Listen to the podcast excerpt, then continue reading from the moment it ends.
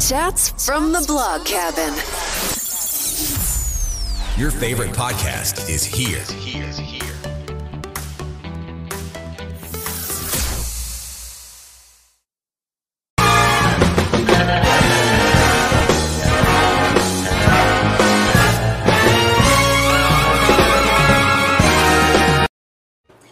Y'all, welcome back to another episode of Chats in the Blog Cabin. You know, the show where I invite people virtually into the blog cabin to chat about life.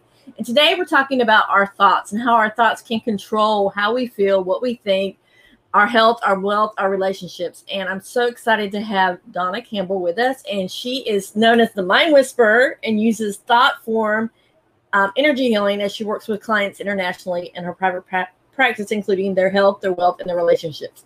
So, welcome to the show, and tell us a little bit about yourself before we talk about into what you do. And thank you so much, Melissa, for having me here. I love your show. I'm just going to say that. I absolutely do. Um, in addition to um, what is considered mind whispering, just like horse whispering or dog whispering, I have the ability to help shift and change energy and frequency within a person to align and match that with their thought process to create results 100% of the time. Um, in addition to that, I'm also a best-selling author. I have a book called Financially Fit, and I have programs that come from that. And I'm also a professional speaker, so I go out on stage sharing these tips, these techniques that I use with everybody to create that change as well. So those are the three areas I work in. So, how did you go from being a financial in the financial world to this thought process to this mind whisperer? Yes. Um, when I was a financial advisor and a managing principal of an investment firm, I was responsible for $500 million of other people's money. Wow. And during that time, I had two small children. I just had my second child, and my health started to break down from the amount of stress and the worry and the pressure. And after two years doctors in the medical community were not able to figure out what was wrong. So I turned to natural healing and natural medicine. And that was when I uncovered I couldn't digest food.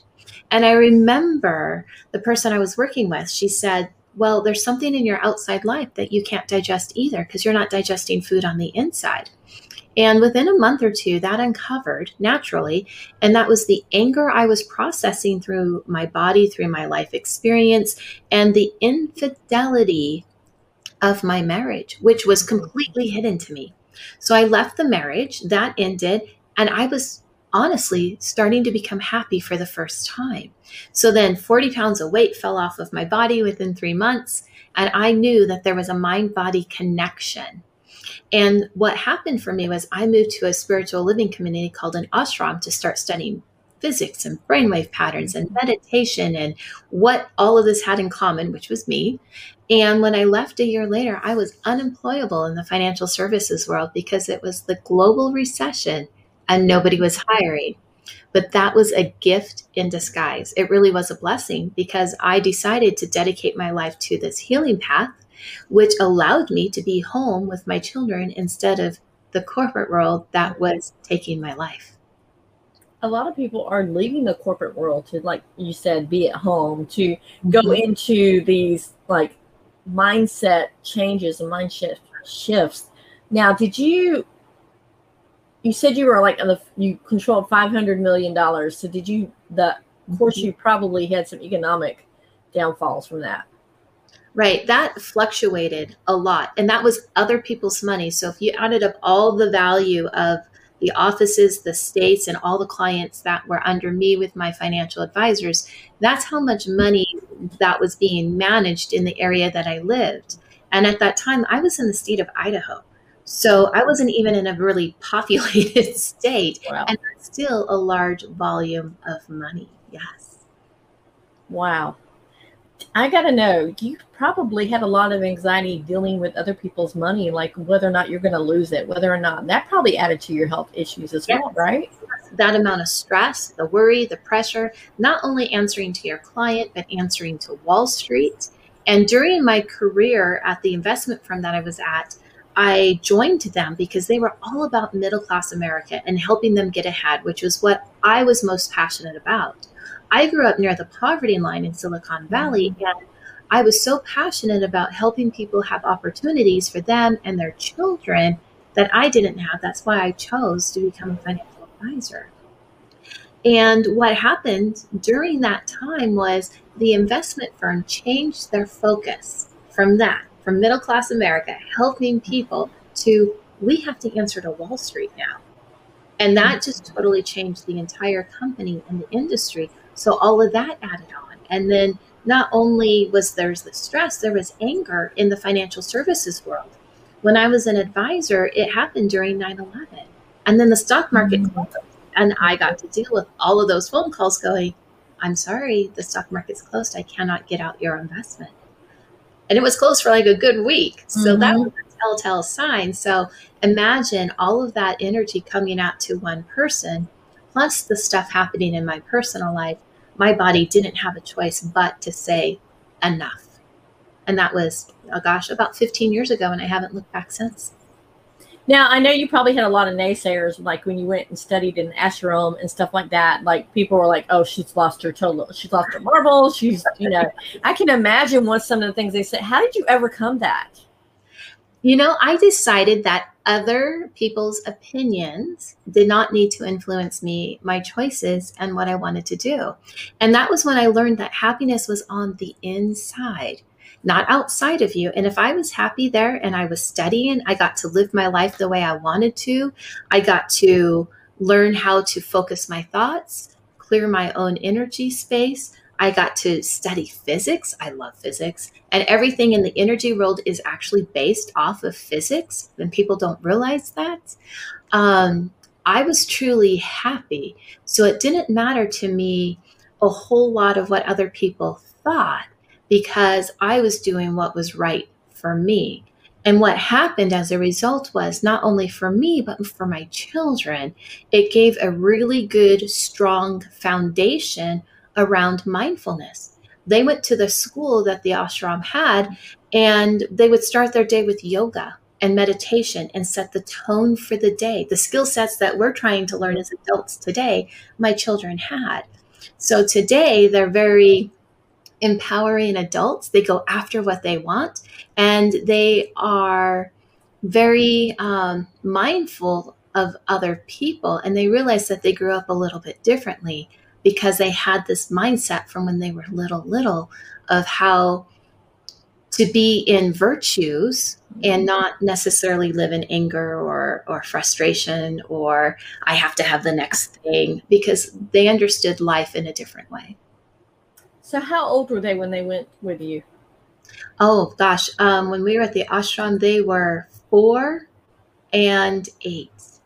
What a great basis to kind mm-hmm. of let them learn how to deal with life stresses. stresses. And today they're 17 and 21. So, wow. My 17 year old, she's finishing school online she did a college course and became a certified nurse's assistant. So she works full time with the Veterans Hospital, plus finishing online school. And then my son, um, he's engaged to be married. He's going to be 22 soon. And they're both um, active in the US Army, in the military. And um, they're getting their college education and their training and their skill sets that way. So they're very productive people um, because they learned that while we went through this process. And then they watched me in business. And because I got to be home after I transitioned, they got that mm-hmm. as well. I just love that. Now we need to take a brief commercial break, but we will be right back. Chats from the blog cabin. Hit subscribe and don't miss the next episode.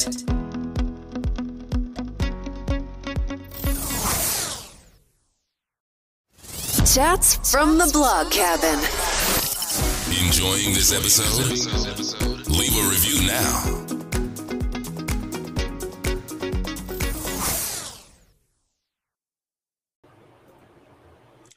Do you feel betrayed by life, your body, or by someone that you love? You are not alone and you are not weak or overly emotional for feeling the way that you do. Betrayal is one of the most overwhelmingly painful experiences to navigate because it strikes at the core of who you are and what you are worth. No matter how gutted you feel, there is hope. You can flourish, not in spite of your experience, but because of it. I know. After 23 years of marriage, my world was shattered when I found out that my husband had been cheating on me with five different women for 15 years. I lost everything that day my identity, my worth, and the future I had worked so hard to create. While it was a long and arduous journey back to myself, today I know who I am, what I want, and I am happier and more confident than I ever was before. I've got what I call naked self worth, which is the ability to just see, know, and love yourself for who you are, not for what you accomplish or for who you are in relation to others. No matter what has shattered your heart, if you're ready to get clear on who you are, what you want, and to learn how good life really can be, then life choreography is for you. Even if you feel too old or are too busy because you have kids at home and you're in charge of everything. Life choreography is a comprehensive five month, five step program that empowers you to strip out of your labels, roles, and scripts and to reveal yourself as you are, not as you think you should be. To learn more, go to nakedselfworth.com and download your free guide that shows you how to untangle yourself from the past, reclaim your sexy, and start re choreographing life on your own terms so you can love and be loved for exactly who you most authentically are. And we are back. We're talking, that kind of goes along with what we're talking about thoughts, yeah. our thoughts, and our healing. Now, energy healing is something that I hear a lot about, but I'm not really sure about. So let's talk about energy mm-hmm. healing and what that means. Okay.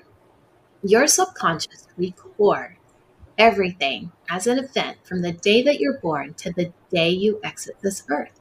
And it's constantly assigning feelings and emotions to those events.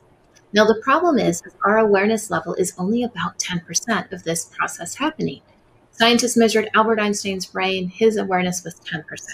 Well, I'm not Einstein, but that's a good round number to have. So, 90% of the time, what is happening is we're not knowing the feelings and emotions that got associated to events. And that subconscious creates a pattern, an operating pattern for us for our behavior to come from. It's automated, it just happens. So when then what happens is then when we ask for something, say we want to create more money, then everything we do it just returns frustration. Well, that frustration got stuck in an event, likely in childhood, that is preventing you from having the more that you're asking for. So, frustration is not in alignment with abundance, prosperity, and asking for more. We need to change that. So, energy healing for me is what Nikola Tesla talks about which is if you want to know the secrets of the universe, think in terms of energy, vibration, and frequency. Because in every moment, every vibration, every frequency exists, every feeling exists. It's just that frustration, for example, got stuck as the frequency and it repeated the pattern. So when we change that to a different frequency or a different feeling, often what you needed as a child, say it was to feel appreciated or valued, then that whole process changes and then you're appreciated and valued instead of frustrated.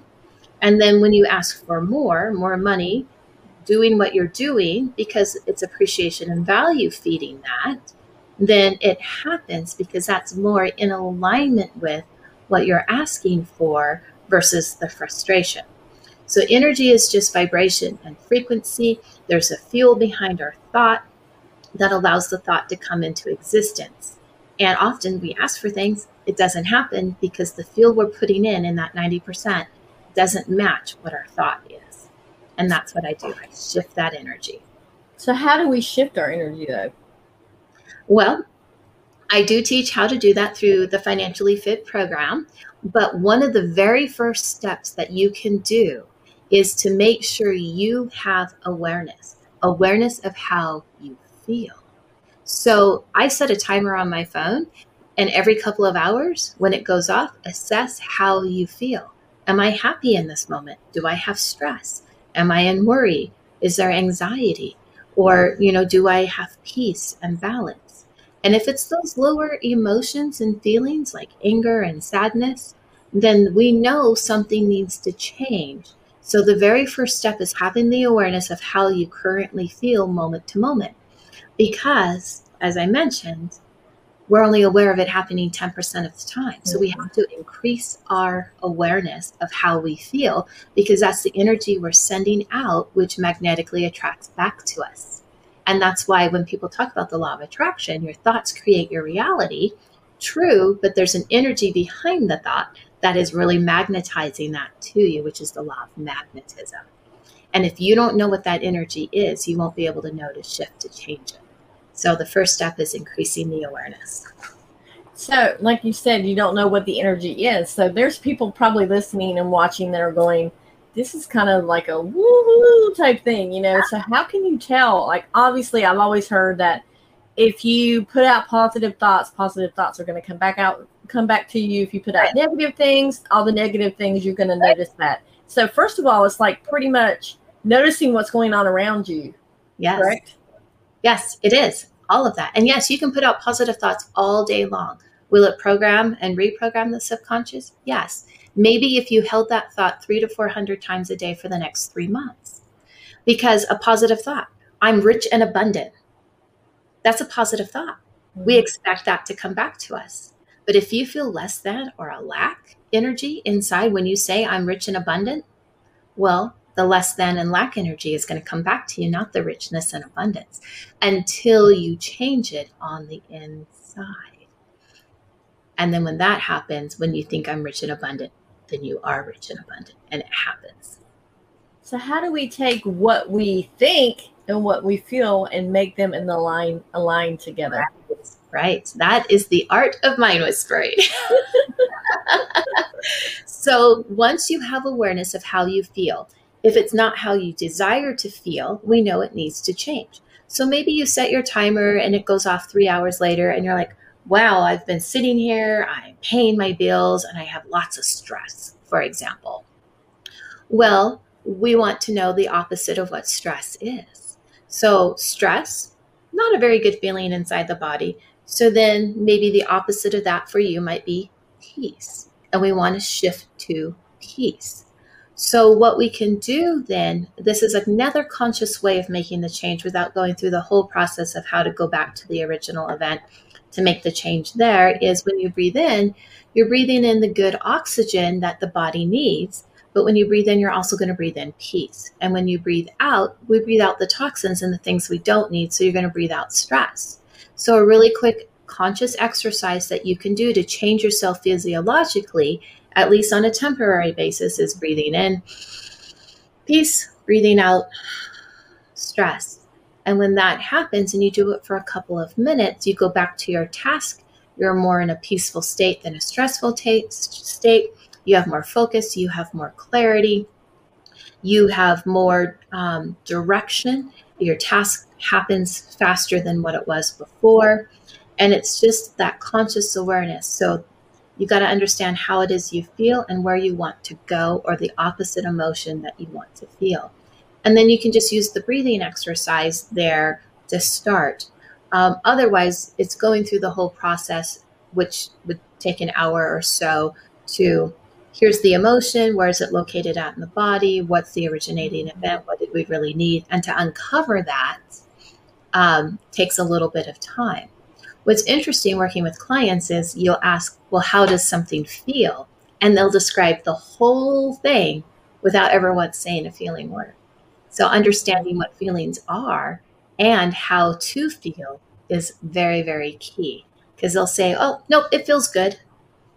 Well, what does good feel like to you? Describe feeling good. What is that feeling? Because you want them to feel it energetically inside, because that's how you get the internal change is when you really truly feel the emotion that you're saying. So, how long does it normally take a person going through this um, to decide to start feeling the positive, to start realizing and being in touch with their feelings? Right. Um, each person's going to be a little bit different because it's all based on perspective and awareness. The very first time that I learned this process, I learned it through a medicine woman.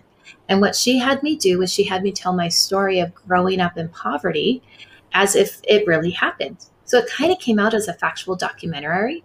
And then she had me repeat the story from different points of view. One was from a place of comedy because she thought if there was a life review at the end of life, you might as well go laughing.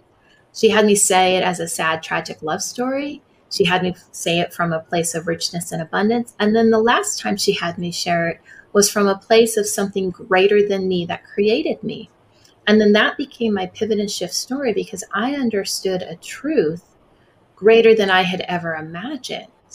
So instead of going through telling the whole storyline, throughout the years, I've learned how to, through meditation, internally change that within myself, within others, to get from the poverty to the richness and abundance, and then the, um, you know, something greater than you created, whatever that feeling is, to shift and change it. So the very first time I learned how to do this, it took me an entire day, and then it was practice of how do I feel in this moment? And then recognizing anytime I wasn't in this natural, joyful, blissful state, then something needed to change. Did I have 100% awareness all the time? No, but it built. And the more that you're in the lighter emotions and feelings, the happiness, the joy, the peace, the balance, the more you recognize when you're not in harmony.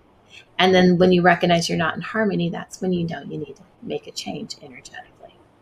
And a lot of times when you're not in harmony, it comes out in physical symptoms as well, correct? It does, because that emotion over time will form density into the body. So for me, when I went through my health issues, what happened was it was the emotion of anger. And after so many years of that anger, it destroyed my entire digestive system. Because when I was eating, I was eating out of anger, not out of happiness or joy. And so I was putting that emotion inside. And it happens all the time with our physical emotions. If you're in sadness, loneliness, and grief, eventually it will condense down. And the body, for example, not 100% of the time, but much of the time, you will have pneumonia or some other lung issue or breathing issue because you've been holding all the love inside. So physical symptoms do happen. For me, when it switched from anger to happiness, 40 pounds came off of my body my digestion repaired, and I'm able to eat and process the nutrients that I need. If I'm not, if I have a moment of anger or a little bit of anger to this day, my body's so sensitive, I don't digest my food as well. And I have to go take some enzymes and some things and understand what I need to shift and change about the situation for me. Wow. It's amazing what your our brain can make our body do as well. Not only because of the movements, but also the way it makes you like people say, you eat your feelings as well. Mm-hmm. You do. You are what you eat, but it's not the food that you're eating, it's the emotions that you are eating. So let's talk about some of the tools that people can use to, like you just talked about meditation a little while ago. What are some other things that people can do to try to change their thought process? Meditation is probably the key to it because of the physiological change that happens in the body. Because what you're doing is you're altering your brainwave patterns. Now, meditation is not sitting there trying to go, oh, I have to go into no thought and you're oming and, and all of those things that we see out in, in the world. Because it's really about how the brain is working. And if you can do any exercise that will focus your senses, with your brain, it will naturally put you into a meditative state. And to give you an example, I learned this from a Buddhist monk.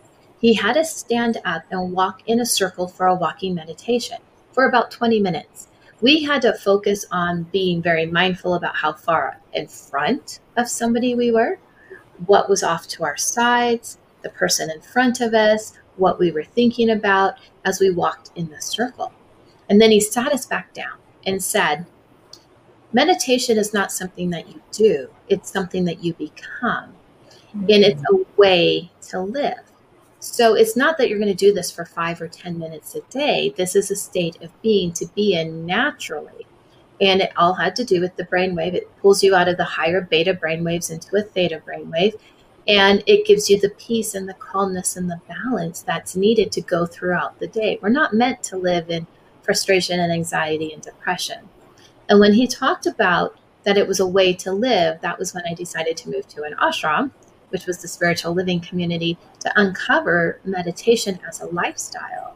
And so you can be in a spot like here, I'm talking, you're listening, we're partially in beta brainwave, but we're also in theta and alpha brainwave simultaneously as well, because I'm still in a meditative state because I'm focusing my senses. So meditation, there's many different types of meditation for different things that you can do, but it's really about focusing your senses like the breathing exercise. You are focusing your breath on a particular activity so you give your brain something to do to clear it to invite the new energy in. There's different ways and different exercises that you can focus. You can focus your sight, you can focus your voice, which is what people do with chanting. You can focus your hearing, and you can focus your thoughts. But focusing the thoughts are a little bit harder to, to not have as many. So we give the brain an activity and it will put you into a meditative state. So, how long did it take you to get into a meditative state once you first started learning? Because some people say, I tried it, it's not for me because mm-hmm. I can't get my mind quiet, things aren't quiet around me, I just can't block things out, you know, because they're not open to it.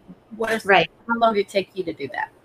In the very beginning, before I went to the ashram, um, I would put my children to bed at night and made sure they were in bed by 8 30, 9 o'clock. And I would sit for as long as I could, which was usually half an hour to an hour they say just breathe, focus on your breathing, and let your thoughts go. And I practiced that over and over and over again. And I would stay as long as I could. And to actually get into a meditative state, it would take me that entire time to get there. Over the years, with practice, with different techniques that I know how to do to focus, for me today, here I am 15, 20 years later, all I really have to do is just take a deep breath and I'm there. And I feel it in my brain how it shifts and changes the energy, and I'm just there even for a moment. And it happens that fast anymore. Um, oftentimes, because I've done those exercises like the breathing one, when I first started that a year ago, it would take me about 15 minutes to get into a meditative state. Today, it takes me about three minutes. And I go so deep that sometimes I think I kind of fall asleep for a moment or two and then come back out. And that's a deeper theta brainwave, which is where you want to be every single time when you start doing that. And that's the meditative state you need to be in. So if I really am good at it, then just a couple of minutes because I'm focusing my brain to give it a task to do so I can go into that brainwave pattern. Wow. Whew. That's just something because I mean, I try it and uh, my daughter can do it, but I I can't get my mind still. I guess it's because of the mom brain that I have all these different things going on in my life that I just can't shut off. You know, so it's it's it's tough, but I think what you're saying is practice, practice, practice. It's a practice, and it's a daily practice. I remember one time I had one time five children, and about four of them would stand between the kitchen and the dining room, and they would get into this interaction, and I would just have complete frustration, and I would get mad and upset and then one day I realized I was the only one mad and upset. So I went and I put myself into a timeout. And I remember I was walking into the bedroom and I was going to go into the bathroom. And I stopped and I went, Children always find you in the bathroom.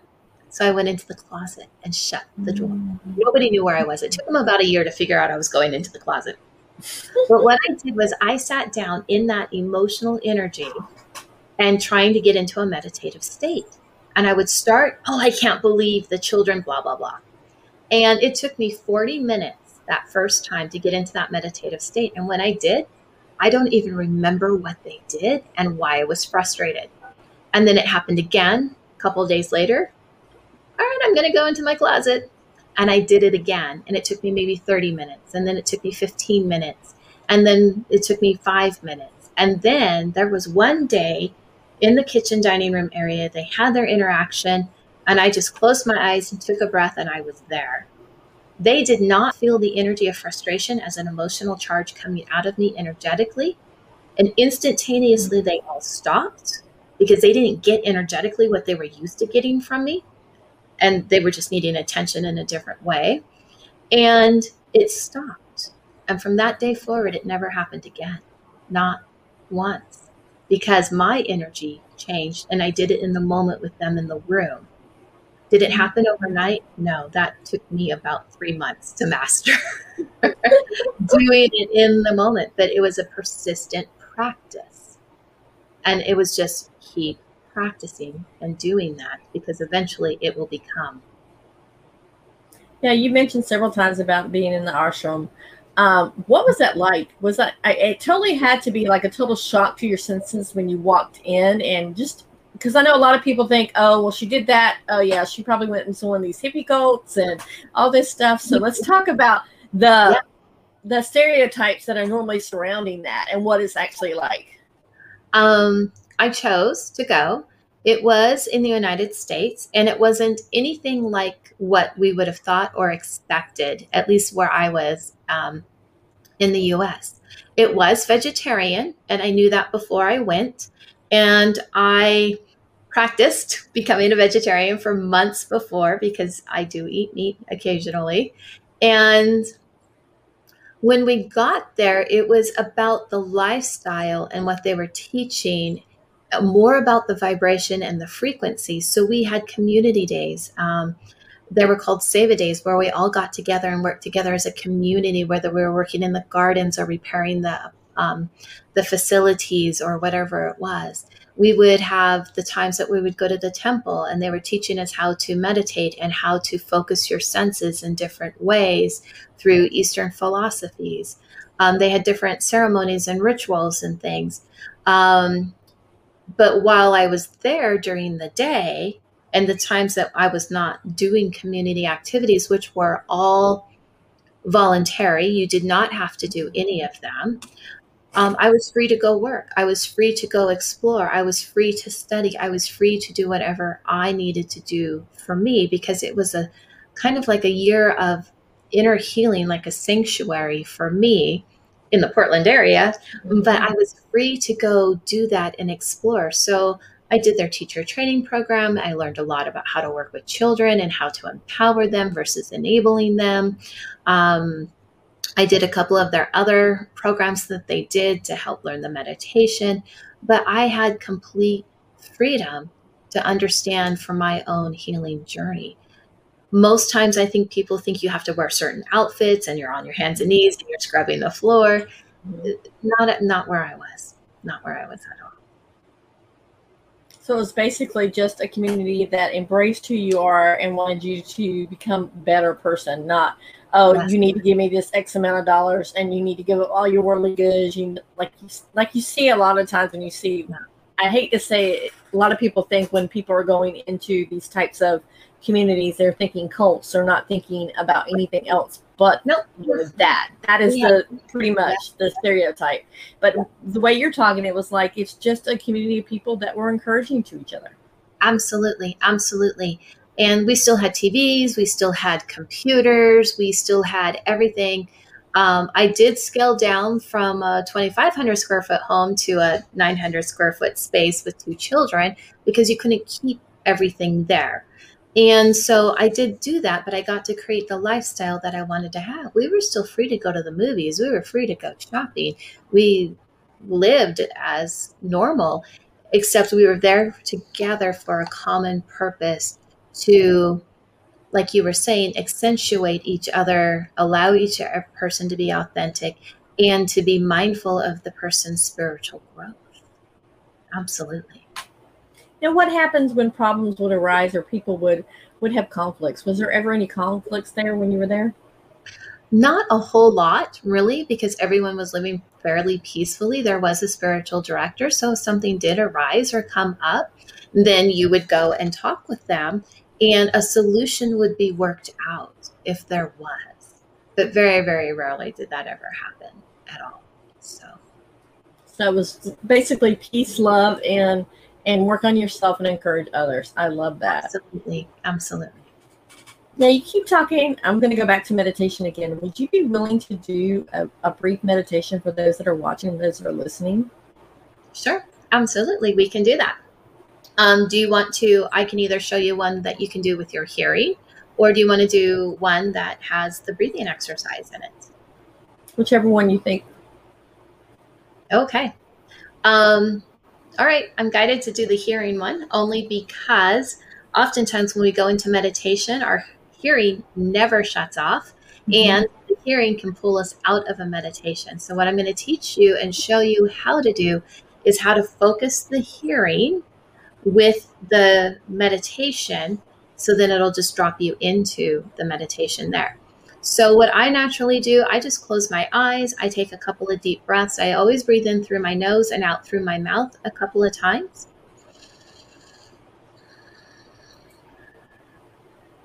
And what this does is it just relaxes the body, puts you into the parasympathetic nervous system. And then what we're going to do when we focus our hearing is you're going to listen to all the sounds that are closest to you. It might be your room that you're in, it might be in the room next door, but listen to all of the close sounds that you can hear while taking your deep breaths. And you just pay attention and have the awareness of all of the close sounds.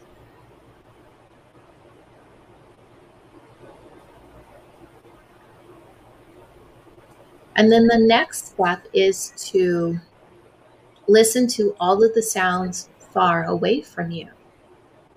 Are they in your home? Are they in your office building? Are they on a different floor? Are all the far away sounds the streets below? Are they four blocks away? But try and hear as far away as you can while you're taking your deep breaths.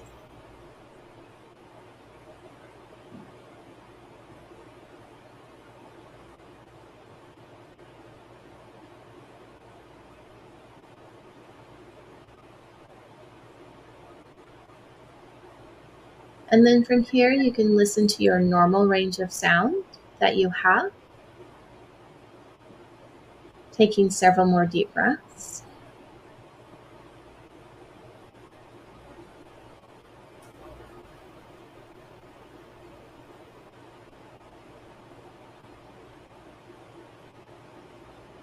And then what you start doing is you just alternate between listening to things close to you and listening to things far away, and then your natural range of sounds. And you just keep the focus there, paying attention to that. And as you take those deeper breaths in through the nose, out through the mouth, listening, pretty soon you're not aware that you're listening. You're just in the deep breaths, breathing in and out of a natural flow state. Each person might take a little bit different time to get there. Some people will be a few minutes, some people might be 10 or 15 minutes to get into that state. But by focusing on what you're listening to and just paying attention to the noises, will help keep you in a meditative state. So when you do meditate and you hear a noise or something and you're not startled, um, you know that you can tune it out or that you can, oh, pay attention. Somebody's, you know, needing assistance in the next room, but stay focused with your breath and it will keep dropping you into that state. Now I'm watching you, Melissa, and I know that you're starting to go into that meditative state because with your eyes, your eyes and your eyelids will start to flutter just a little tiny bit. They start to move, and that's because the eyes underneath are moving, and that's the start of going into REM, which is rapid eye movement. And when that starts coming into play and you can see it or feel it, you know you're starting to drop into that meditative state. Now, I'm not too sure how much time was on the counter, but that might have been a minute and a half, maybe two minutes of you getting into that mm-hmm. state. So let me ask you, how do you feel now versus before the hearing exercise? I feel a lot better, calmer. I think this is the first time that it's actually worked yes. for me. Yes. And of course, I mean, you guys were paying attention to my voice when I was talking while you were listening to the close sounds and the far away sounds. But what we're doing is we're just doing an exercise to focus the brainwave patterns, and then it drops you into that meditation, and you were starting to go there. Mm-hmm. Now, obviously, I opened my eyes and I started asking you questions because if we went any deeper, you would be like sleeping on us. so. so, how often do you do? You talked about you you do these workshops. You're a professional speaker. How often do you do that? So the workshops I've been starting to put out every uh, four to eight weeks for the financially fit program, and all the speaking events are in between. So I have some things coming up uh, here in a couple of weeks at the end of August, the first part of September. And then I have two or three events a month, while every two months or so, the program is there. I'm teaching the Financially Fit program digitally first, and then I will move that to live teaching as um, the environment keeps opening up while we're going out on the live stage. Yeah. What impact has COVID had on you? You know, it was interesting because it didn't impact me where I was living here in Montana as greatly as it did the rest of the world. And I was teaching a lot, but live where I lived. And that changed. So it went to online teaching, which I didn't enjoy as much. I've learned how to do, but my speaking shifted from live to digital. And now we're going back from digital to live. And now we'll probably end up in some hybrid situations what I did for me was I took a lot of time for myself. I went kayaking a lot. And then I did more meditations to uncover and to see how to focus my own energy to create my next layer of what I wanted to do. And that was when I finished writing the book Financially Fit last year. It published uh, this year. It went into publishing last November. So I took those couple of months to do that. And then I designed the programs for it. And so I just focused and directed my energy differently. So as now the world is opening, I can take these truths and share it with the world. So it didn't impact me in the same way as a lot of people. What it did was it allowed me to focus and to expand what I was doing and with my clients that's exactly what we worked on was how to expand your business during this time to not have that impact. Now what kind of clients do you work with? Because i kept hearing that you work with the ones that are business but what other kind of clients do you work with? I love to work with anybody who is heart centered and it doesn't matter to me your issue whether it's physical emotional mental or spiritually because for me, the process is the same. But I do love heart centered people because, one, the healing takes place it's in the heart. My business name is The Healing Heart, and that's our feeling center. And of course, we're always working with our feelings.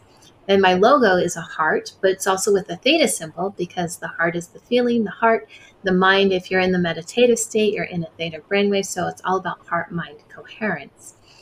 And when that comes into alignment, you get change 100% of the time. Mm-hmm. The second reason why I look for people who are heart centered, whether it's just for themselves, their family, or maybe they want to affect change in the rest of the world, they want the world to become a better place, or they want to be of service, or they want to be in the virtues and have understanding and compassion and generosity.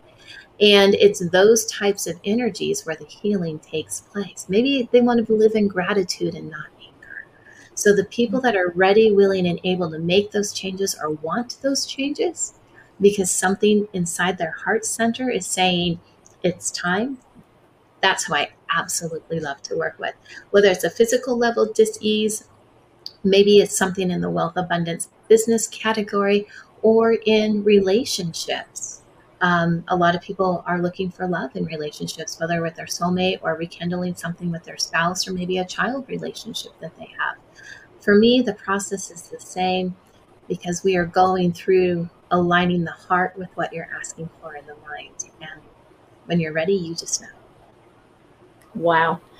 So our time is almost up. Can you tell people like where they can find you at? Because I think a lot of people are gonna like con- eh, just for the sound of your voice and the meditations. Like, do you have meditations on YouTube or Insight Timer or Headspace? Because I know for that, I would probably tune in for that yes, I do have some meditations on YouTube. You can also find them on my website.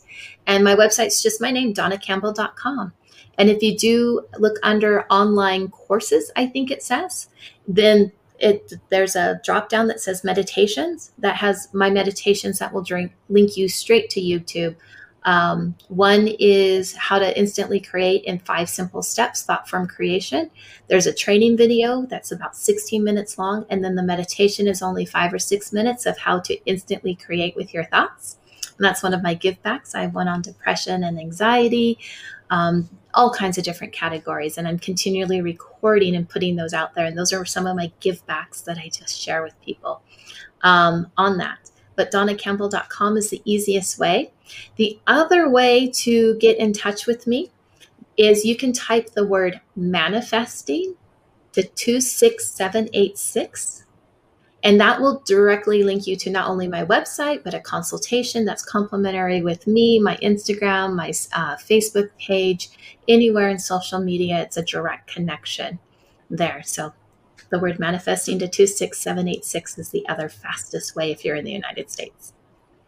I love that the fact that people can text because a lot of people that's what they do. They don't get on the phone and talk anymore. They text each other. Like like with my daughters is like call your sister. No, I'll just text her and see where she's at. I'm like, exactly. what? That was not what I asked. exactly. but yes, we all we're always texting. Yes. So Dawna, thank you so much for coming on and for sharing and for being willing to do a meditation because I did not send that out with the talking points. I was just like, you know, the more and more you talk, I just felt like people would would resonate. I know it resonated with me. So thank you so much for being brave well, enough to do that space to share that in. I don't often get to do that. so with others and to share that piece. So thank you. So guys, um, I will put all the stuff in the show notes and in the little caption where you can find her at, where you can text that, everything else. So you don't have to worry about jotting it down real quick. Um, it'll be up here. And so, as always, I want you guys to be blessed. And most importantly, keep chatting. And thank you again, Dawna, for coming on. Mm, thank you for having me, Melissa. Bye, guys. Chats from the blog cabin. We not only have voices for a podcast, but also faces for YouTube. Don't miss your next episode.